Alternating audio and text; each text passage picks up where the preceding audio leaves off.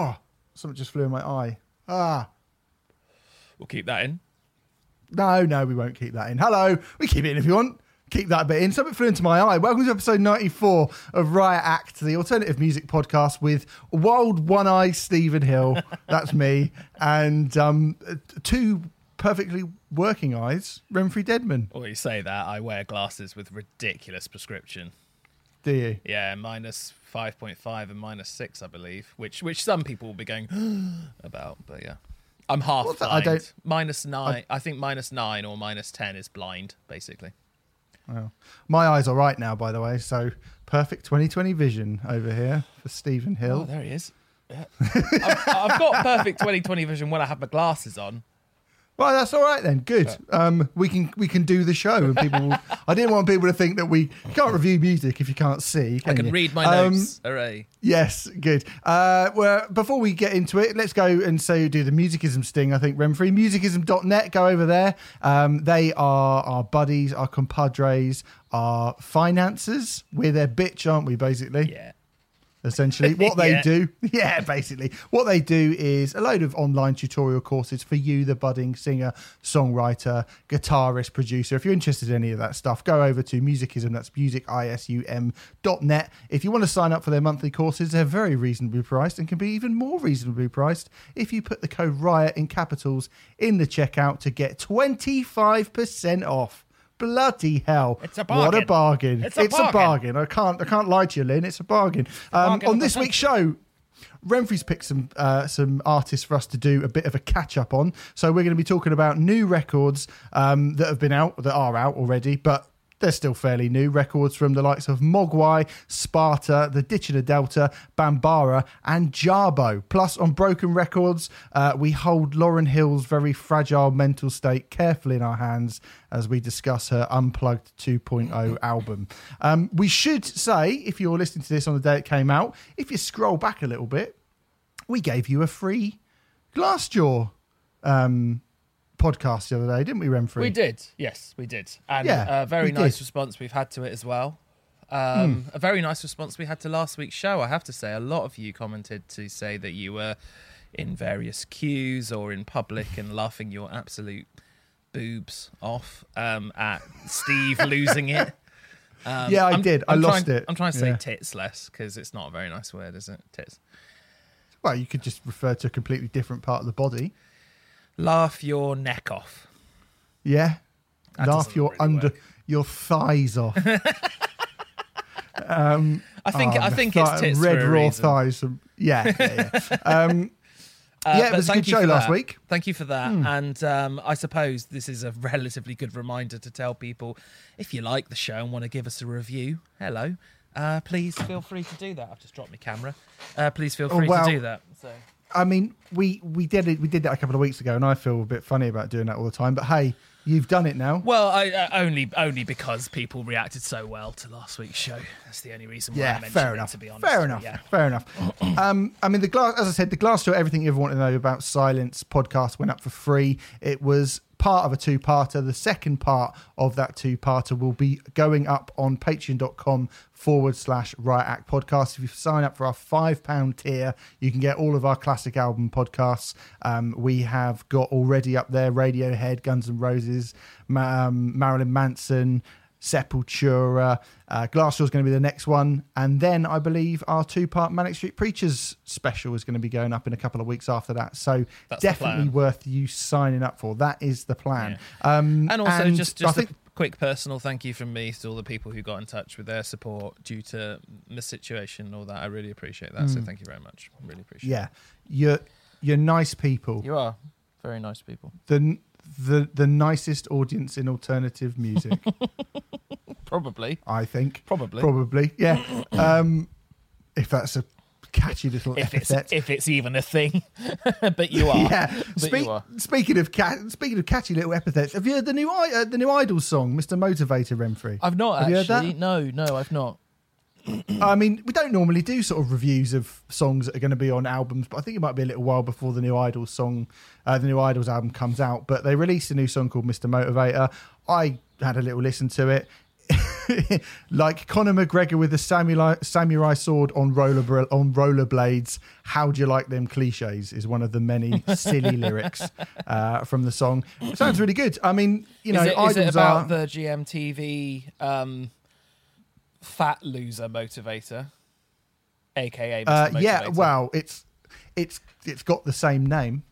But it's about you know it, it's IDLES doing that thing that IDLES uh, are Do quite so good well. at doing, which is kind of like sarcastically sending up um, British culture. yeah primarily. yeah uh, and particularly that you know you can do it reach for the start you know that kind of Yeah. Yeah. live live live laugh love Mm. sort of um inspirational bullshit that people One of your um, one of your tattoos, isn't it? yeah yeah it is yeah but, but i got them around the wrong way so it says um lof lav live That that's So that, that means- feels that feels like material that needed working out a little bit more. yeah, it did. Yeah, it did. I probably could work that into something, but too late. Too late. Uh, the, the difficult spunked now. podcast to last week's very funny one. Um, did you? I don't know if you still. So you know, the new Idol songs out. That's pretty good. Um, did you see that this happened, Renfrey? The first socially distanced concert took place um, in um, in uh, Fort Smith, Arkansas, in front of 229 people, which is about 20% of the venue's capacity. Um, I heard but it, about it. Did it. it happened? Yes, Mm. I, I heard about it, but I don't know all that much about it, Steve. So if you could fill me in, that would be grand. So, uh, artists called Travis, Travis McCready and Lauren Brown Mm-hmm. played live. Uh, I don't know who those people are. Neither don't do know if I. you're familiar with their work. No. I think they're some sort of sort of root rootin' tootin' country stars. Okay, massive Um, in America then, and probably nowhere else. Well, I mean, they don't look that massive because they only played to sort of th- 220, 230 people. Although that was obviously down to the restrictions that were put in place. Yeah. It looks like they can play a sort of thousand capacity room. Mm-hmm. Um, uh, I'm looking at the pictures of it right now, and it's uh, a really, really odd thing to see. I mean, I suppose it's not really an odd thing to see because we go to gigs where hardly any people are there all the fucking time, Yeah. really, don't we? Yeah.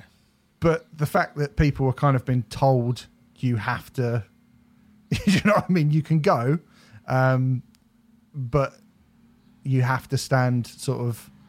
I mean, it's all seats, and there's like three seats, and then a massive gap, and then another three seats, and it just feels a bit. Do you know what I mean? It just feels a bit weird. It looks weird, Yes. and it looks like it would feel weird. Um, I'm almost a bit like I don't know that I'd want to go to that.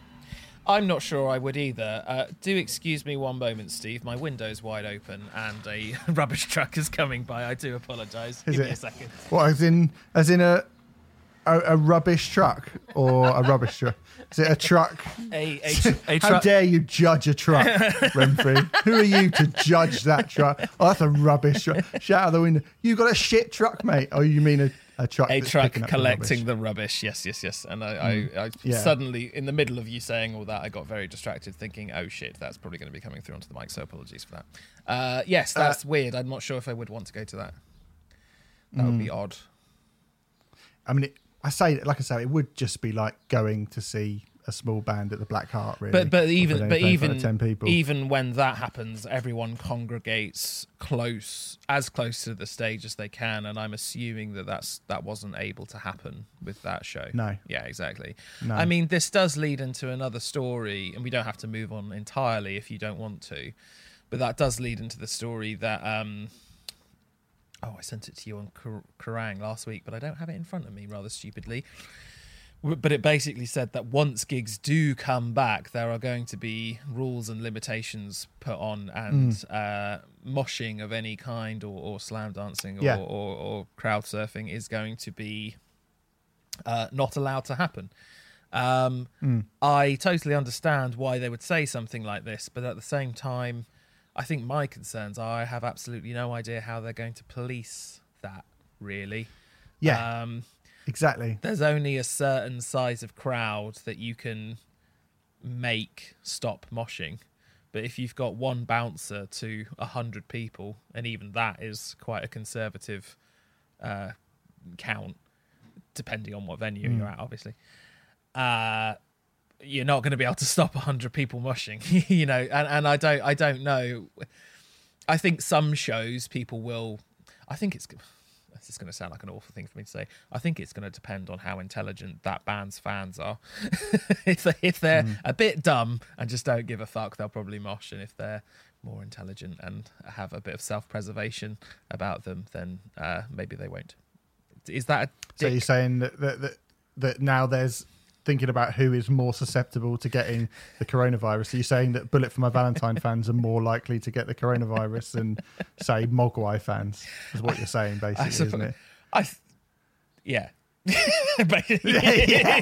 No, Yeah, well, you know, I mean, neither. Listen, listen. Neither of us are doctors, but that feels a very like sort of accurate, and b I I would say sort of evolution at work as well.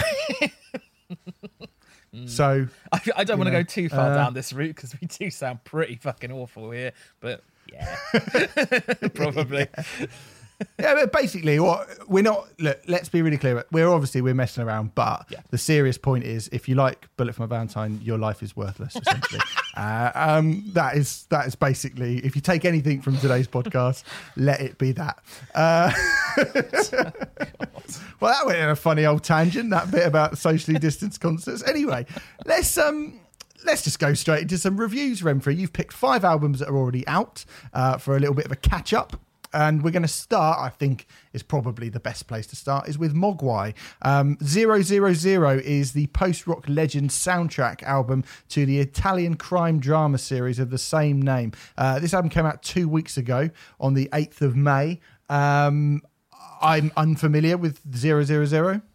As am I, um, and I've bec- I'm purposefully unfamiliar with it because I didn't want uh, to, you know, knowing anything about the TV show to encroach on my feelings on this uh, soundtrack.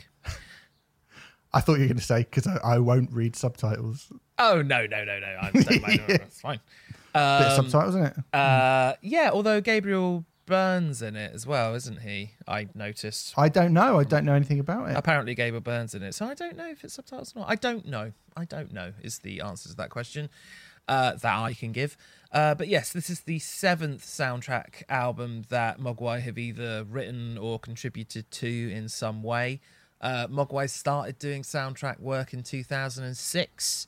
That year, they released Zidane. Um, you remember Zidane, I'm sure I do. their first entirely original uh, OST, i.e., original soundtrack, and they played on Clint Mansell's soundtrack to The Fountain, which remains my favourite soundtrack of all time, and quite possibly one of my favourite films of all time as well.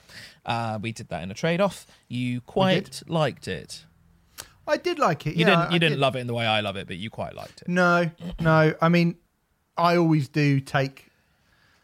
Uh, you know, I, I do think it is. You're you're going. You're better off going into these things being familiar with the source material. I stand by that as an opinion. Okay. Okay. Well, what started out as a curious little addition to Mogwai's oeuvre, let's say, has now become like a genuinely exciting facet of their career to the point where, as a Mogwai fan personally, I almost get as excited for their soundtrack releases as I do a, a new full length Mogwai album.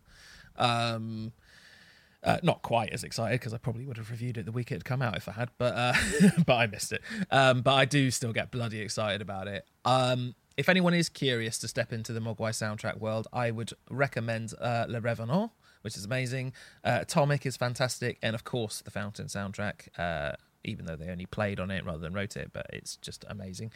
Um, and um, this, because surprise, surprise, I bloody love this, Steve, because it's right up my alley. It's Mogwai, who are one of my favourite bands of this whole thing, yada, yada, yada. So, really, let's just get that out of the way. Renfrey loves it, even though everyone already knew that.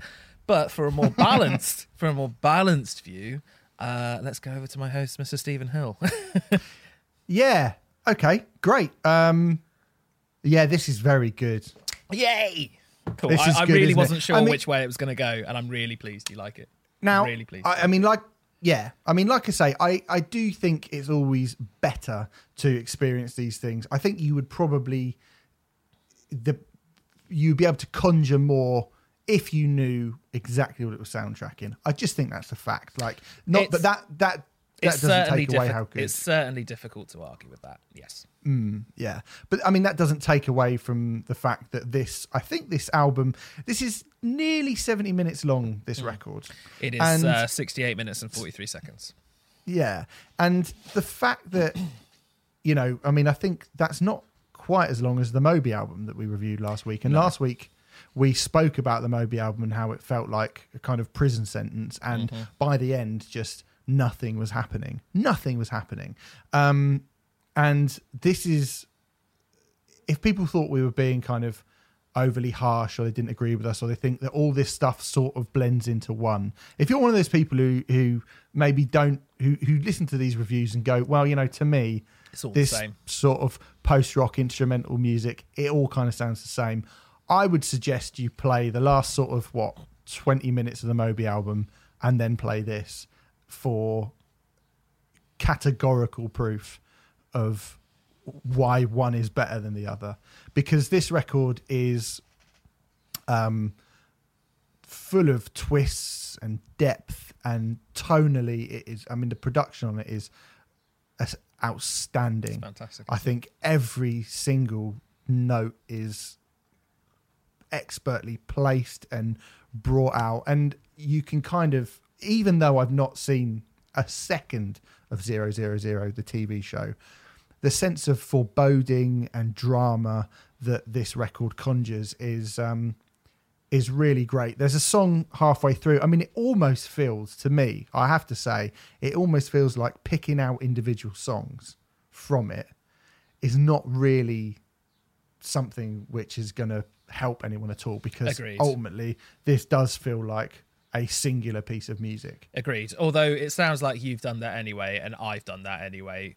So Yeah, let's yeah, go yeah. down that route anyway. But yeah, I, I understand. I mean, there's a song on it called um, "Don't Make Me Go Out on My Own," which the kind of the build and the the drama and the beauty. I mean, it's it's about three and a bit minutes long, and if you were to kind of have it on in the background, you maybe might go, "Oh, that's just a kind of quite a nice little piano." I was going to say ditty then, but that's not the right word at all. But kind of a nice little sort of piano-led piece of music. But when you actually sit down and listen to it, and you sort of try and follow it along, you follow along with it, you realize how like incredible Mogwai are at morphing from one thing to another thing without you really you you have to concentrate really hard it's something that it this whole record it's one of those ones again that you know you were speaking the other week about how difficult it is to um to describe things when either they don't have any genre or they're quite kind of they kind of float above you. And i think this is one of these things that it's actually quite difficult to describe what it is that's so great about it. You just have to sort of experience it really. Um because you i think you either feel you either feel what they're trying to convey or you don't in a lot of ways. Do you know what i mean? And i can understand people maybe going i don't really want to sit down and listen to 70 minutes of kind of quite quite kind of subtle um electro piano music. Do you know what i mean? I can kind of understand why people might not want to do that. But the reason why we go on about mogwai i think both you and i like i you know i really i don't like mogwai as much as you mm, mm. but they are one of those bands that i was re- that i really loved before you and i started doing this mm-hmm. this you know they are one of those bands that i was like they are fucking great. Yep. um, I think the reason, you know, why we would put Mogwai above, or certainly I would put Mogwai in a different category to many, many, many of these bands, is because they have this kind of just unquantifiable quality to them. And I think this record has that basically. Yes, um, completely and utterly agreed. God, I have so much to say based on that. Um, let's start by saying um, when I first heard this, I I didn't know anything about the TV series at all apart from the title. Um, and I'd seen the cover of the soundtrack as well, which is reminiscent of sort of a lot of the posters that are coming up for posters is even a thing, uh, digital posters, let's say, uh, for the TV series. and I did assume that it was going to soundtrack some sort of dystopian science fiction series type thing, which, from what I've garnered, doesn't appear to be quite right. Um, But I suppose why did I want to mention that? I wanted to mention that because we've got a lot of that stuff recently that sounds like it's soundtracking dystopian sci-fi stuff. Um, Tides from Nebula, Maserati. Um, mm, we've done a whole bunch recently. in The last six 65 months. days of static. 65 days of static, absolutely. Um, so I thought I would just mention that. Although when I found out that it isn't the soundtrack to a dystopian sci-fi series, I was like, oh well, that kind of makes any point I was going to make there moot, doesn't it? However, it does sound a bit like it could be. It could be like it could be the soundtrack to the new Blade Runner or something like that. You know? I've got that down. Yeah. Yeah, yeah. Yeah, yeah. Mm, A, a touch of um, a touch of the. I mean, it's far more subtle tonally, but a touch of the perturbators of this world Yep, in yep, yep. tiny, tiny little nuggets. I think. Mm-hmm. Um, it's 21 songs. Um, they're pretty short songs in the main to accompany the TV series. Um, the longest song on here is four minutes and 53 seconds, whereas the shortest is one minute 21. But the average is around three and a half minutes, which in a way, in a way, makes this album pretty easy to digest. I think. Um, Yeah. Sometimes you've struggled with that in the past, Steve, but um, that doesn't seem to be as much of an issue. Well, it doesn't from just what you said. Um, one thing I will say the, the release, which is most comparable to this that's come out this year, certainly that we have covered, um, is the Nine Inch Nails double album, the Ghosts Nine Inch Nails double album. And I did actually play the two next to one an- another um, to sort of compare and contrast. And they are different, definitely, but there are undoubtedly similarities. They're both quite dark and brooding and broadly ambient, but occasionally rise into. You probably wouldn't want to go to sleep to it because there'd be a bit 20 minutes in that'd wake you up. But, you know, they are broadly fairly chilled out, I think is fair to say. Um, but the Nine Inch Nails one, which I loved, by the way, um, as wonderful as it is, it, it, it's far more difficult to penetrate than this is. I think um, it's two and a half hours to start with. yeah, I Um, agree with that. If you put both together, and a lot of the songs on there are sort of ten minute long, thirteen minute long. You know, uh, I, I mean, I love it. I love the Nine Inch Nails record. It's so good. I hadn't listened to it for a few days, and I listened to it again yesterday next to this, and I was just like, oh my god, I love this album. Um, but yeah, um, but there are definitely similarities there. Um. There is a Clash review which um, made some really interesting prescient points, and I thought I would just read them verbatim because I, I, can't really word it much better myself. Um, the problem with many soundtrack albums is they often feel slightly rudderless without the counterpoint of their subject. But tracks such as Don't Make Me Go Out on My Own work as both a fittingly tense soundtrack and as a standalone moment of beauty. The gentle moon in reverse and the ambient delicacy of El Dante would take pride of place on any of their studio records, while the folk tinged acoustic melodrama of Witches of Alignment could be a Nick Cave instrumental.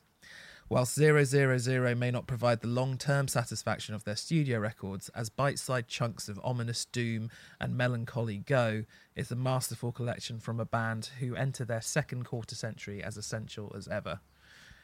Hmm. I mean, He's mentioned a, he mentioned a couple of um, fucking brilliant ones there. I mean, uh, Witches of Alignment um, is it's brilliant. wonderful. Um, yeah, Did he say The Winter's Not Forever? Because I think that might be my favourite thing on the entire. He didn't actually. album. No, he didn't. Okay, right. No, okay. Maybe I was just looking at it and being like, oh, I would imagine. Yeah, The Winter's Not Forever, I think, is fucking amazing as well. Yeah. Like, super dark, Mm. really threatening. There's a Um, there's a song on here called "Fears of Metal," which I wonder if I wonder if that's an example of summing up the Mogwai thing, which is difficult to sum up into words. I agree, but it's it brilliantly conjures that sense of slow, downtrodden wonder that Mogwai are so wonderfully able to capture. I can't think of many bands that can sound so dour and so uplifting at the same time. And I, uh, maybe that's the quality you you're talking about when you're saying a, a very Yeah. difficult.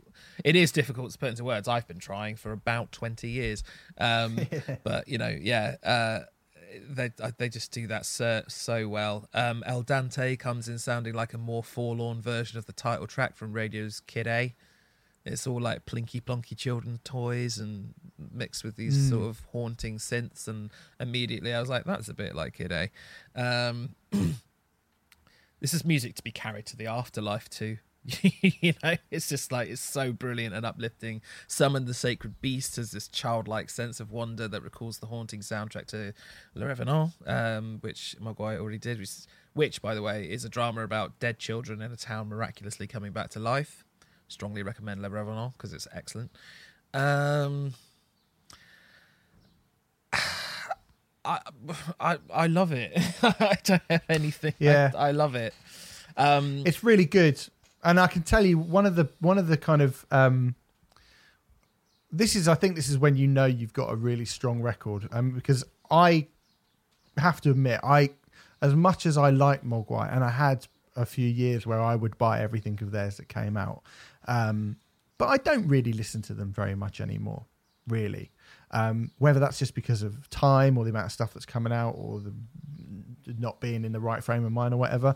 But this was so good that it made me go and dig out Mogwai albums that I owned. That I mean, Rock Action's one that I was always like, "Ah, I can never really get Rock Action. I never really got into it. But it made me go back and go, I'm going to listen to Rock Action. rock Action. and I was like, ah, it's wonderful. just is fucking good. This. yeah. Um, Once and- you realise that you don't know Jesus and two rights make one, two wrongs to make one right, whatever, whatever it is, and once you realise those are the centerpieces of the record, it opens up and it makes so much sense. I, that's a Mm. I- brilliant record. I I bought it the day it came out, and I was like, eh, I'm not really sure about this, and I was like, I'm just gonna go back to like Young Team. and- You, you and you and a lot of people, a lot of people didn't like the change in direction on that record, but I think it's a brilliant album. Brilliant album. and it's and it but you know the fact that i went back and i listened to pretty much i'd say maybe like half of the stuff of theirs that i owned you know you got a good album when it makes you go fucking hell, i just want to listen to the rest of their back catalogue Absolutely. and that's what this has done for me. And I was going to say to you, Renfrey, being someone who's probably in a better position to recommend stuff like this to people, if there are people who listen to us, those people that were getting annoyed um, about the Trivium review or whatever, for example, uh, who probably don't listen or maybe possibly don't listen to this sort of thing, Mm. is this a good starting point? If you're thinking, well, you know what, I should give this shit a go because I think this is a real I, like. If I was going to say to somebody, listen to a soundtrack that you know nothing about from some from a film you know nothing about from a style of music you know nothing about this wouldn't be that far away from me going i think you could start with this Is that specifically what you're asking? You're asking a soundtrack to a film that you know nothing about? Or are you Well- saying instrumental music as a whole? Are you saying post rock Yeah. as a whole? either Well, I'd give you two different answers. So, um, so I'll have to give you two different answers now to clarify. yeah that's myself. fine um, as an instrumental record as a whole, there are things that I'd probably point you towards the direction of first. Um, uh, just because you know th- this, because of how many tracks there are and how short they are, this is a bit bitty. Um, but then so's the wall by Pink Floyd, and that doesn't bother a lot of people. Uh, but but it depends. I feel like there are better crafted Mogwai albums overall, better crafted instrumental albums. Um, but this album, you can't really criticize this album for that because it's crafted in that way because it's meant to accompany images which you don't know about. So it's relevant in this case. Um, in terms of if you want to listen to an instrumental soundtrack which works on its own, I think this is a pretty good way. Not a pretty. Uh, I think this is a pretty good place to start. Um, I would actually, obviously, point people in the direction of the Fountain soundtrack. Personally, um, I think um, another Clint Mansell one, which is great, is uh, Moon. Um, the, the, yeah yeah it's the, great film as well. soundtrack. Yeah, great film, but um, the soundtrack to Moon is fantastic. And, oh, all I can think of off the top of my head. Uh, oh, Explosions in the Skies, Friday Night Lights is absolutely beautiful as well. Um, but yes, it wouldn't be a terrible place to start. Maybe a bit long. no i was just but- thinking no i was just thinking if someone was like oh see mogwai have got a new thing out and i've never really checked that out maybe i'll listen to it i don't think it would be I don't think it would be alienating, put it that way. I think No, something like no. Zidane might be. Yes. Yes, I would not. I mean, they to might put Sedan Zidane first. on and go fucking Yeah. hell. But I mean, I mean, um, it was their first go at it, but uh, now I would say Zidane is the worst soundtrack album they've done um, by by actually quite some distance. Um, it's still very good. It's it's just it's it's, just hard far- work. Yeah, yeah, yeah, yeah. It's just very, very, very ambient. Um, But um, yeah, no, this wouldn't be a terrible place to go at all. It, it it probably wouldn't be in the top five for me, but it might be in the top ten potentially. I don't really know. Uh, I've never thought about that, but um, I, I I love it. I think it's wonderful, and it's very very broad. It's got loads of different moods on it. Even if you listen to it once and you were like, "Well, I like that electronic stuff far more than I like that ambient stuff," you could make a playlist which would last forty minutes or so, full of that material, which you'd really really like. So Yeah. you know, um, yeah, it's not a terrible place to start at all. It's a good record, and we should also say that fifty percent of the first week's income of the record was donated um, to charities, including Help Musicians and various NHS charities. So that's good as well. It is Overall, Yes, we probably should have. That's probably why we should have reviewed it the week it came out. To be to be Yeah. honest, but I, Sorry, uh, I. I got it a bit late. But uh, yeah, yeah. But overall, it's yeah, amazing. yeah, it's very good. It's really good. Yeah, I like it a lot. I really do like this a lot. Um, so there you go. Zero zero zero by Mogwai is out. Um, it's been out for a little while. I mean, if you're not, like I say, if you're not a fan, or if you just thought I might give it a go, not the worst place, but really, I mean, if we're saying go and listen to Mogwai because you've never listened to him before, there are plenty of other places to start, which I'm sure we'll talk about Yeah. another day. one one thing one thing we've hinted at but haven't expressly said. If you liked that Nine Inch Nails album but have never checked out checked out Mogwai, check this out. Yeah, I yeah, don't. yeah. I see no I- reason why you wouldn't like this if you if you like the Nine Inch Nails album. I think it's better personally. I think it might be. Yeah. Mm. Yeah, I, I do prefer it. I have to say. Um, anyway, there we go. That's Mogwai. Let's move on to the next record, which is from Sparta. Uh, it's called Trust the River. This is the fourth full-length album from the former At the Drive-In guitarist Jim Ward's follow-up band after At the Drive-In, initially disbanded back in the early parts of the millennium. It's their first album in 14 years. Um, Sparta used to contain all the non-afros from out the Drive-In, but now it's just Jim Ward getting out while the going's good.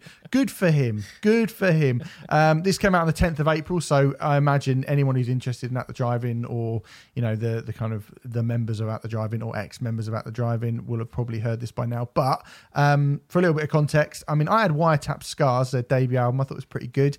Cut Your Ribbon's a great song. Cut your Yeah. ribbon. Ribbon, as great. I- everything, everything. How do you sleep at night? What a great song! Yeah. What a great song! Could have- Um, could I have can't really slotted- remember anything else. Could have slotted very, very easily onto In Casino Out, I would say.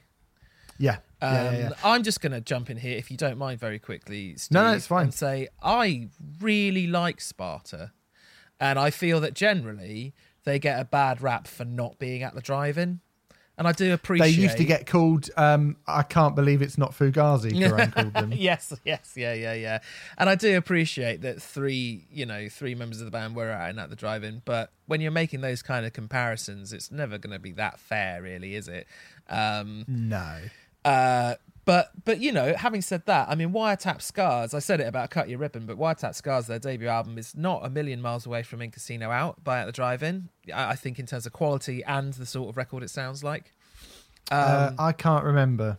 I, no, it's, it. it's not far off. It, I, well, it all sounds like Cut Your Ribbon, but that's fine because Cut Your Ribbon's great. Um, Hmm. Their follow up, Porcelain, is a hugely underrated record, in my opinion. I think it's fantastic and, and easily the best thing they've done, in my opinion. Ah. That's where I checked out. That's where me and a lot of people checked out. I It believe. is, it is, which is which stuns me because I think it's a brilliant album. If it were an At the Drive-In album, it would probably be my third favorite. Uh, maybe even joint second with Casino Out. I think it's that good. It's really, really good. Um, yeah, around that time, um, Jim Ward did some interviews with Kerrang. I remember where he uh, came out, if you will, as being a friend with Chris Martin from Coldplay. if you can call that coming out. yeah, he did, didn't he? Yeah. Um, and, and funnily enough, I mean, the album he was saying that about Porcelain doesn't really bear all that much resemblance to Coldplay at all. I think there was a little bit of piano on it, which is where the comparison was made, which is ridiculous. Um, that means Lingua Ignota and Coldplay are the same thing, sure. Um, but you know, I I, I think uh, oh, I I don't oh god I don't want to give the wrong impression. This is closer to Coldplay than that album was, isn't it? Trust the River. Yes, yes, I think it is. Um, Um, it- it's, it's- funny actually because I've not listened to Sparta for a really, really, really long Yeah. time, Well, they didn't sound And- like this last time I listened. and they didn't sound like this. I mean, when it that kind of she got cocaine and some champagne at the start of the album, I was like, "Fuck me, this is some Mm. Dandy Warhol's bollocks." Uh, is not your mate at all. Um, but weirdly, I actually kind of think they work better when they're not trying to be like at the drive-in and when they are trying to be a bit more restrained. Personally. Yes. Well, well, well, yes. Which a lot of this record is. Um, I do. I will say. I think it's somewhat beguiling as to why this has been released as a Sparta album, as opposed to say a Jim Ward solo album, or just a different band. Because obviously, there's no bar Jim Ward. There's no members left of the original Sparta lineup. Um, but that said, I'm kind of glad it's been released as a Sparta album because if it had been released under Ward's name alone, I might not have bothered to check this out. Um, and that might be the reason why it was released as a Sparta album. Yeah, what I've just probably, said there. Um, and this is totally different from what Sparta have done before. And it's not perfect by any stretch of the imagination. It's far more of a sort of heartland rock direction. Did you pick up on that? A little bit. I mean, like I say, I think the kind of stuff like um, the female vocals and the male vocals dual duopoly on Spirit Away does feel far more like a kind of you know an American indie rock thing rather than anything to do with punk or hardcore or post hardcore for sure. Um, and you know they released the song "Turquoise Dream" was one of the first songs I think was was the first song they released from it. Maybe um, I know it's definitely got released a single, and I think that's again that shows a bit of restraint. I- And I think it's that's a, got- it's a nice song. I think that's got pretty big Gaslight Anthem vibes, that song. Yeah, Um, Yeah, yeah. yeah, yeah, I can see that 100%. Mm. Uh, I didn't realize it was the first single, but yeah. Um, and I think, I mean, like I say, that kind of where they're a bit more low key. I mean, they, they, you know, there is a few, there are a few kind of punkier, shoutier bits on the record. Yeah, And it- Cat I- Scream, they t- Class Blue. Yeah, Yep. And they tend to lose me a little bit when they when they get to those Oh. parts. To be honest, Interesting. Um, I didn't mind those songs. I my s- suspicion was that you were going to be a bit more against the really, really piano-y material. You don't tend to like pianos unless they're burning for 17 minutes, do you, Steve? that's not true at all. I like the pianos. I like the piano. I love the piano, mate. I got. I still got tickets to see Elton John. if fingers crossed if he tours at the end of the year. it was a throwaway joke, and he's not going to. I know. But yeah. That- Uh, oh wow, fucking hell, crushing, just crushed me. I, I Um, was thinking the other day. I wonder how long, how much of your life you spent listening to 17 minutes worth of piano burning over and over again, and like you could have probably written a book in that time. No, no, it, it's been about four, four or five hours. I reckon. That's a lot. Okay, you couldn't write a book in that time, but that's a lot of piano burning. I could, I could, I could write which kills the entire Killswitch Engage back catalogue worst to best article for Metal Hammer that I has gone up today. I could have written that took me about five hours. Okay. well, you only Like a, have to sci- listen. like a scientist deciding is, is Atonement better than the first self-titled one? Ooh, I have to weigh it all up. You just put them That all. takes about five. you put them all on the same spot, don't you? Because they all sound the same. No, we're not doing this. Um, no, mate. Funnily enough, quite the opposite. I actually, um, it's not that I don't, I don't, you know, I don't dislike the heavier songs. It's just all of my favourite ones, like Miracle. Um, Right. and Miracle, Miracle's got a kind of low slung bass, Yeah. talking heads offbeat rhythmic thing. quite you know it's it's good. It's not too like jazzy and crazy all over the place. It's not a million miles away from something like I don't know, like rival schools. I thought, Hmm. Yeah. and I you know rival schools are not a a heavy punk band, but they do you know they're much more weighted towards you know the the melody and the mm-hmm. the catchiness of, of everything, and I and I quite like that, and I I really think that kind of the Radiohead style Mellotron bits on the the last song, No One Can Be Nowhere, is really good. Yes. That kind of is. proggy Mellotron, but then then that does have a little bit of shouty punkiness at the end, Yes. and I just think overall, I think that's the best song on the record, frankly. The the outro to that song um, remind it makes me vaguely recollect uh, Pearl Jam's Rearview Mirror, which is one of my favorite songs by my favorite band. So that's never going to be a bad thing for me. Um, I don't know why it just does. Um, it, you know, it, this is a dynamic and short record, which are two qualities I tend to admire and appreciate in music. Um, I think the songs themselves vary in quality between really good and fairly, yeah, yeah, it's okay. Um, but there's far more of the former than the latter, I think.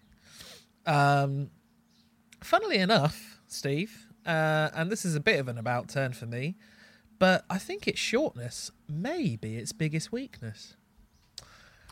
Ooh, I don't know about that. Well, But the only on. the only reason I say that is because it just makes the album as a whole feel a little bit slight, a little bit small, um, and I think some of the ideas on here could have done with just a little bit of expansion. I'm not talking like double the length or anything like that, but this album is 33 minutes and 16 seconds, and I wonder if it could have been 43 minutes um, just if you just expanded a couple of bits here and there. I mean, some of this, like it is, it's that is very unlike me. You know, I mean, um, it's too long seems to have become some sort of catchphrase on this show, um, which is mainly because of me.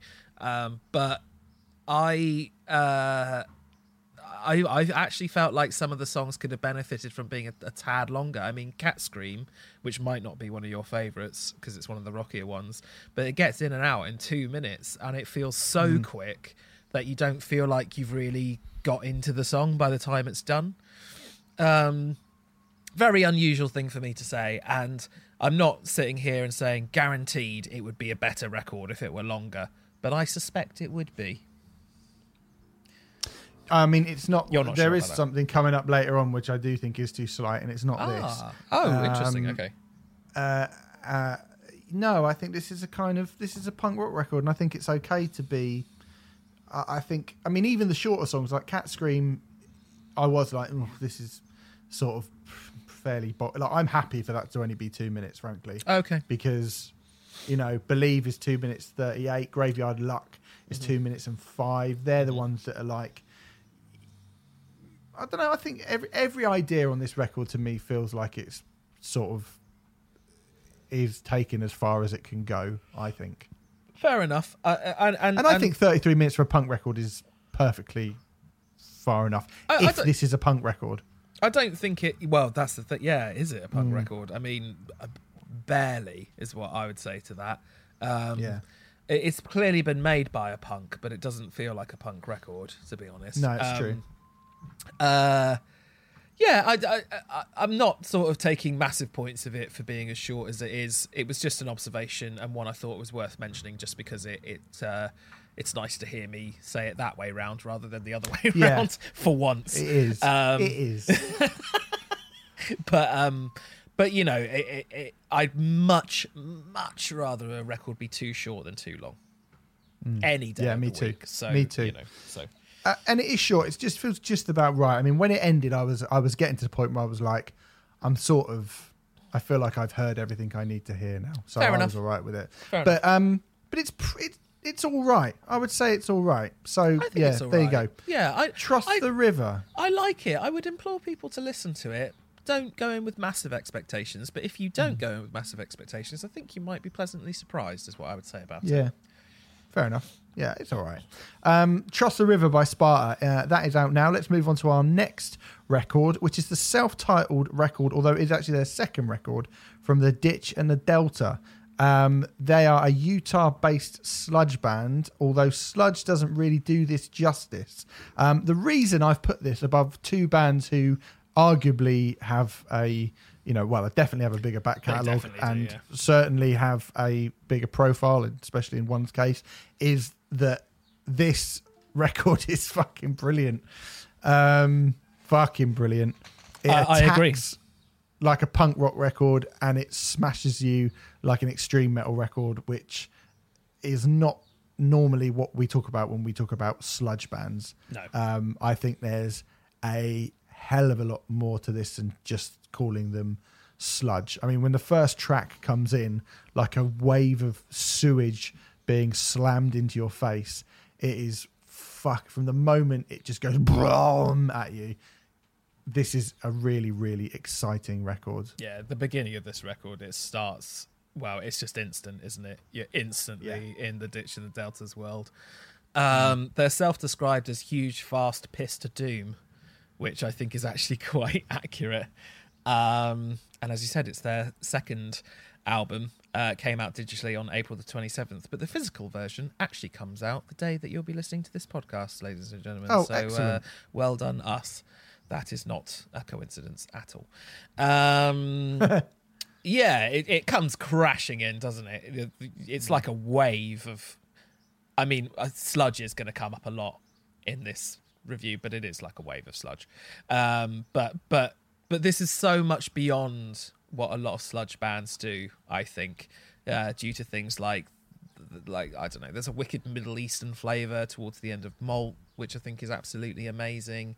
Yeah. Um, I think they have. Uh, I was about to say I think they have more groove than most sludge bands do, but then a lot of sludge bands have groove. I don't know. They're just really fucking good, aren't they? Um, Well, what they do is they have the second song's called Exile, and Yes. it has this almost Deftones style tonality to it, which you never hear in sludge. Never, ever, ever. I Mm-hmm. mean, it's lovely, but it's it's way less subtle or melodic than Deftones. But it's really not a million miles away. And the outro to um, Hirith um, sort of has that as well. That massive, expansive thing that Deftones do, which is like you say, really groovy, really heavy, really catchy, but also really expansive. Um, they do that, and that's not to say you know you wouldn't put this on and go oh you know like when we talked about the Loathe record and we were like oh it sounds like Deftones like a lot of it sounds like Deftones.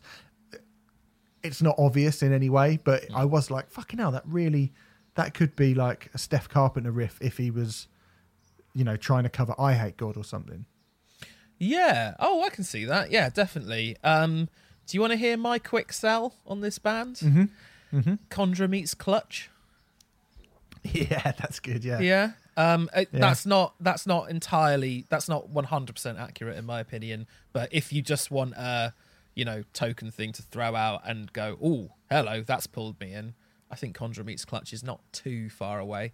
Uh, there is more to it than that though. Um, from the press release, it said on the new album, the trio. This is just a trio, by the way. Fuck me. Fucking hell, Uh, is it? Yep. Embarked on a mission to redraw the boundaries of how sludge music was perceived. Slow didn't have to mean boring, and heavy didn't mean to have to me- mean lack of technicality. Um, now, apart from that slight flaw at the end there, because you know, Meshuggah, carbon between the buried and me, um, I think that whole embarking on a mission to redraw the boundaries of sludge it does sound like that to me. It does sound like they've taken a music which generally has fairly narrow boundaries. We talk about this all the time. I do mainly, and it does feel like they've been expanded. Um, I mean, I would have put it in a less wanky way than they approach sludge differently to other people. Um, but you know that that is pretty much what they're doing. And there's a lot of sludge bands that sound quite similar. Let's not piss around. You know, uh, it, it's not it's Oh, not yeah. it's not seen as being a particularly diverse genre, but this feels quite different to what other sludge bands do. I mean, Yeah, there's Queens of the Stone Age in here. I think Hmm. you know, there's Clutch, there's Conjure, there's like it's it's big. You said Deftones. Well, Yeah, I mean that opening guitar part on the song to Teutonic Selves is pure Brent Hinds. yes, yes, absolutely. You know, um, there's bits of like when they just let things ring out. It's like neurosis, but they kind of do sludge via that sits somewhere in between so it's like Crowbar, but sitting in between Mastodon and Neurosis on one side, and then Black Breath and All Pigs Must Die on the other side. Like it's got that really kind of that super harsh, hardcore extremity to it. But it's also, like you say, it's got the kind of the proggy, doomy, crushing parts of it. You know, there there are there are different ways to to, to crack an egg, aren't there, Renfrey? Yeah, yeah, yeah, Um, yeah. do you know what I mean? And, the they ditch and the crack them in many ways. Yes, absolutely. You've already said Mm. it, but yeah, yeah. Um, the ditch and the delta don't just go for scrambled, over Mm. easy. yeah. They can It's give not you a ma- fried. they can give you um, what's the one where you put it in water?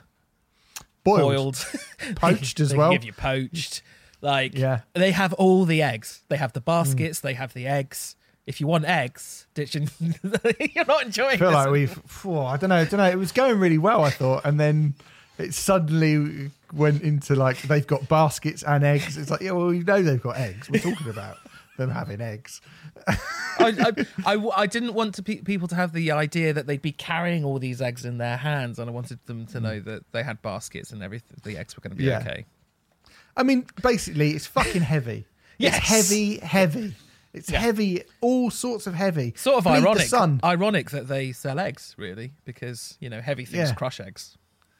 Well, and that, well, that, this is my point. They crush the eggs in so many different ways. You were talking about the cooking of the eggs. Fuck cooking the eggs. I think fuck the cooking them. I'm not interested in cooking them. We're just going to smash them. One with a mallet, one with my bare hands, one with a forehead, one just lightly with a one with a dart. Hold a dart up, trying to throw a dart at it. And one with like a sort of scalpel, loads of different cat, cat, cat, cat, cat, cat. One, you take the yolk and you you sort of squeeze the yolk really hard, and then you get the white and you just spit it on the floor, and then get a, a dog to lick it up. hmm But of course, we all know that the Beatles were the first band to break eggs, weren't they? I'm not going to do this every time. all right, fine, go on, not- move on, move on. Go on. What's funny is the, Be- the Beatles do actually think they invented. Paul McCartney does actually think he invented metal. I know he does. Yeah.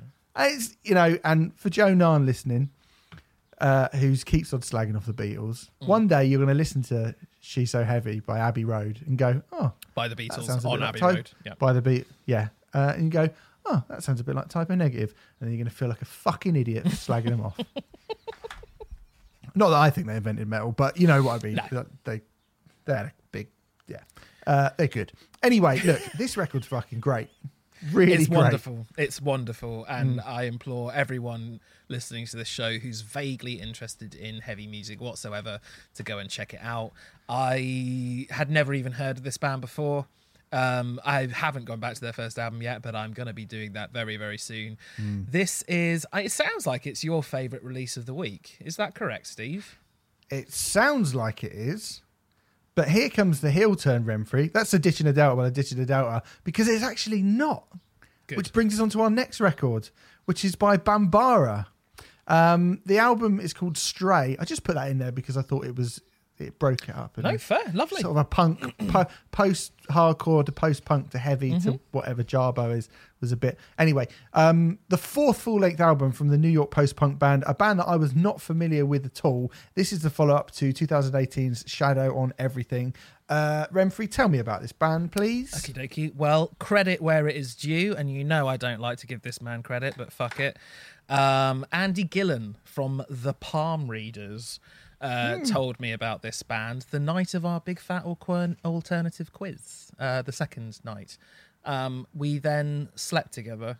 Uh, that is a true story, but we slept together in the same bed. Uh, so clear your mind of that filth. This is not going to make people want to listen to this record at all. We've not been doing these catch ups for very long, but we've already covered some pretty good records on them. I think Mark Lanegan from last week, Bear from last week. I'm going to chuck in Mogwai.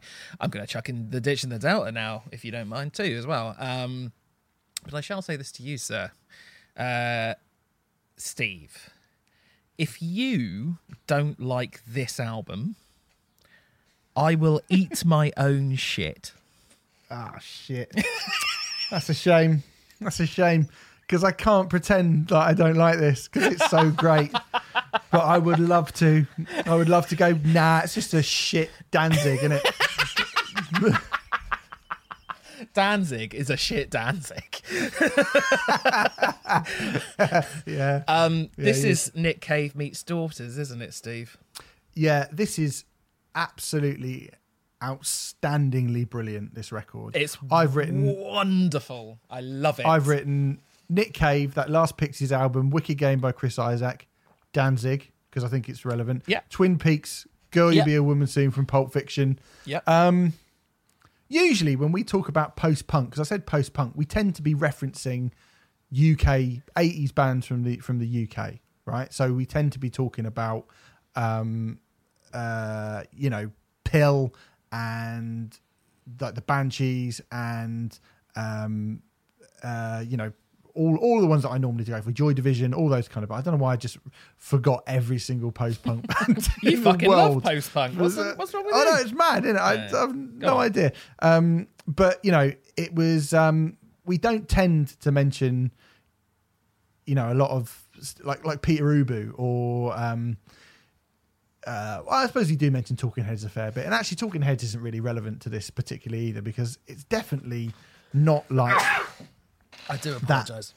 that's quite right. That kind of when you think of kind of American post punk, some people think of stuff like Talking Heads and Devo, and this is definitely not what we're talking about. But I also don't think it's really relevant to your Joy Divisions or your PiLs or the Cure or stuff like that. Although it is very very gothy. Now, really, what this is is kind of spaghetti western film noir natural born killers Quentin Tarantino music, Yes, that's very good. That's very good, Steve. That's isn't it? Very good. Yes, that's really good. Um, well, I mentioned Nick Cave meets daughters. I, I actually, when I say that, I specifically mean "Let Love In" by Nick Cave and "You Won't Get What You Want" by Daughters, sort of splurged together and mixed up, like properly mixed up, to make something smack bang in the middle of those two things. But actually, the Tarantino thing is is as good, if not an even better descriptor. Um, Yeah. it's uh I just love it. Um it's nice to make a comparison to Nick Cave when you can actually say that the lyricist has a shout out for possibly being as good a lyricist as Nick Cave. When have we Yeah, ever done that? Um, I'm just just going to give you an example.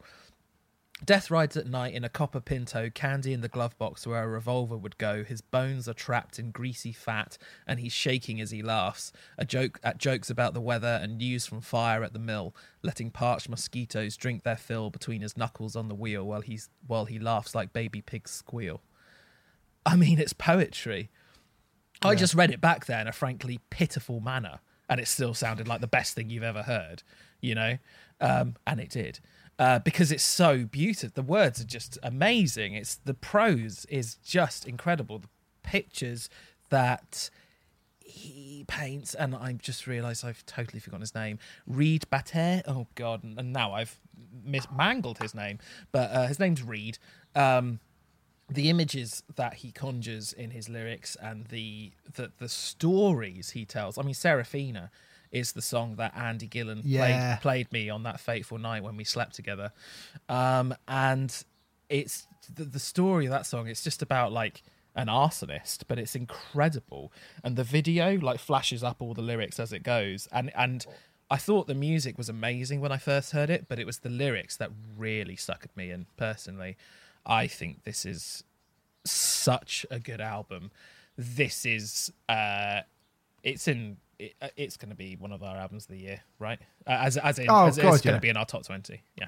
Uh, yeah, absolutely. I mean, the thing is, I've it was the one of this week that I came to last, Right. right? And I knew nothing about it. And I was like, oh yeah, I don't, I don't know who this band are.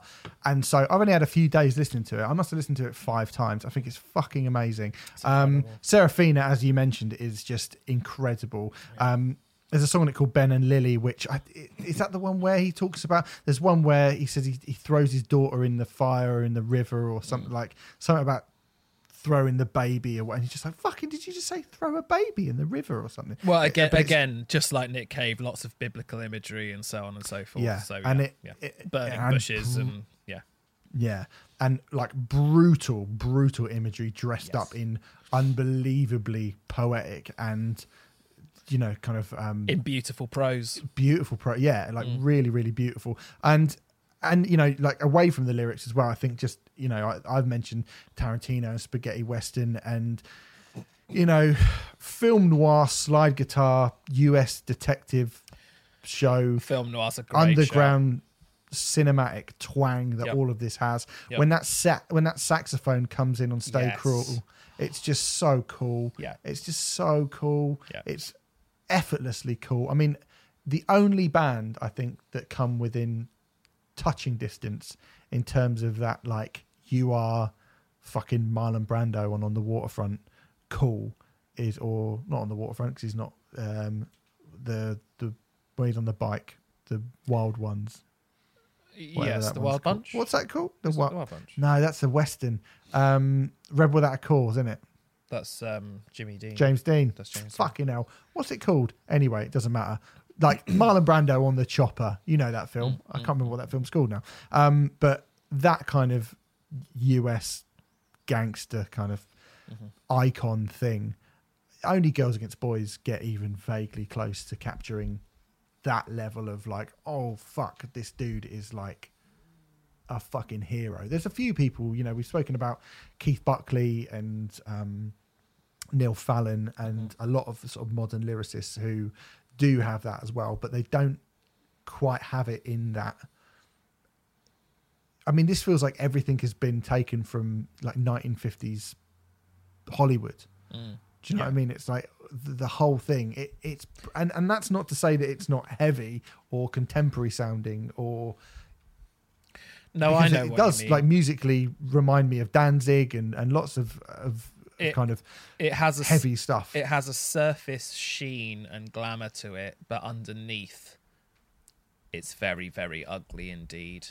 I Hmm. think. I think that's what you mean by that, or that's what I've Yeah. taken from what you said. yeah, uh, I think what I mean is it it sounds classic Yes. while still remaining contemporary as Yeah. well on a Oh, on sorry. a sort of surface level. Renfrey's just knocked me just on you. the floor, um, throwing me around. You big brute. Um, but yeah, this is this is absolutely brilliant. This record. It's incredible. absolutely brilliant. And you're right, like Daughters, and I mean, if you like that Daughters album, you'll, I'm sure you'll really, really enjoy this. we And should Nick say it's, it's not as sonically abrasive as Daughters, so don't No, don't be don't be expecting. Um, I don't think this is a difficult album to listen to, um, but I think if you are a Daughters fan, um, you'll still see similarities. Definitely, you'll appreciate it. yes, for sure. I would have thought so. I think. I would have thought so. Yeah, Unless unless it Yeah, has to be heavy, unless it has to be sonically heavy, then then maybe not so much. But you know, grow up. it's. Ri- Couldn't put it better myself. Um, so anyway, go and check that out. It's called Stray. The band are called Bambara. I'm going to go back to all their other three albums as, As well I. because Yeah.